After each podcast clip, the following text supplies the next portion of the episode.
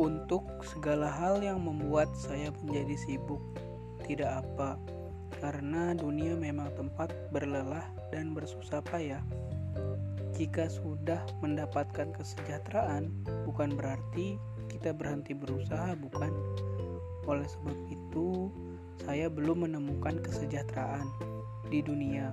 Maka dari itu, saya masih bersusah payah untuk hari-hari yang telah dilewati.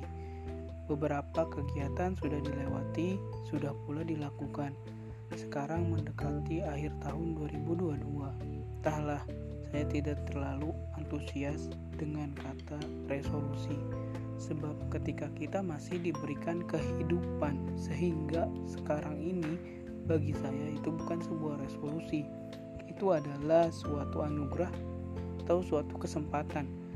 Kadang merasa lelah dengan dunia yang sangat sibuk dan kita yang selalu merasa tertinggal. Satu kalimat juga yang keluar dari lisan tak apa. Nggak semua di, harus dicapai di tahun ini bukan? Tak apa juga jika kehidupan kamu semakin hari semakin jauh dari kata baik semakin jauh dari ekspektasi.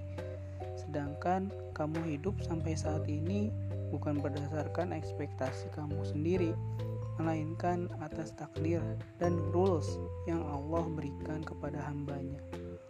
Oleh sebab itu, teruslah bergerak, terus teruslah berusaha, tidak lupa juga untuk terus berdoa, sebab hal-hal baik akan selalu datang kepada seseorang yang percaya akan suatu keajaiban.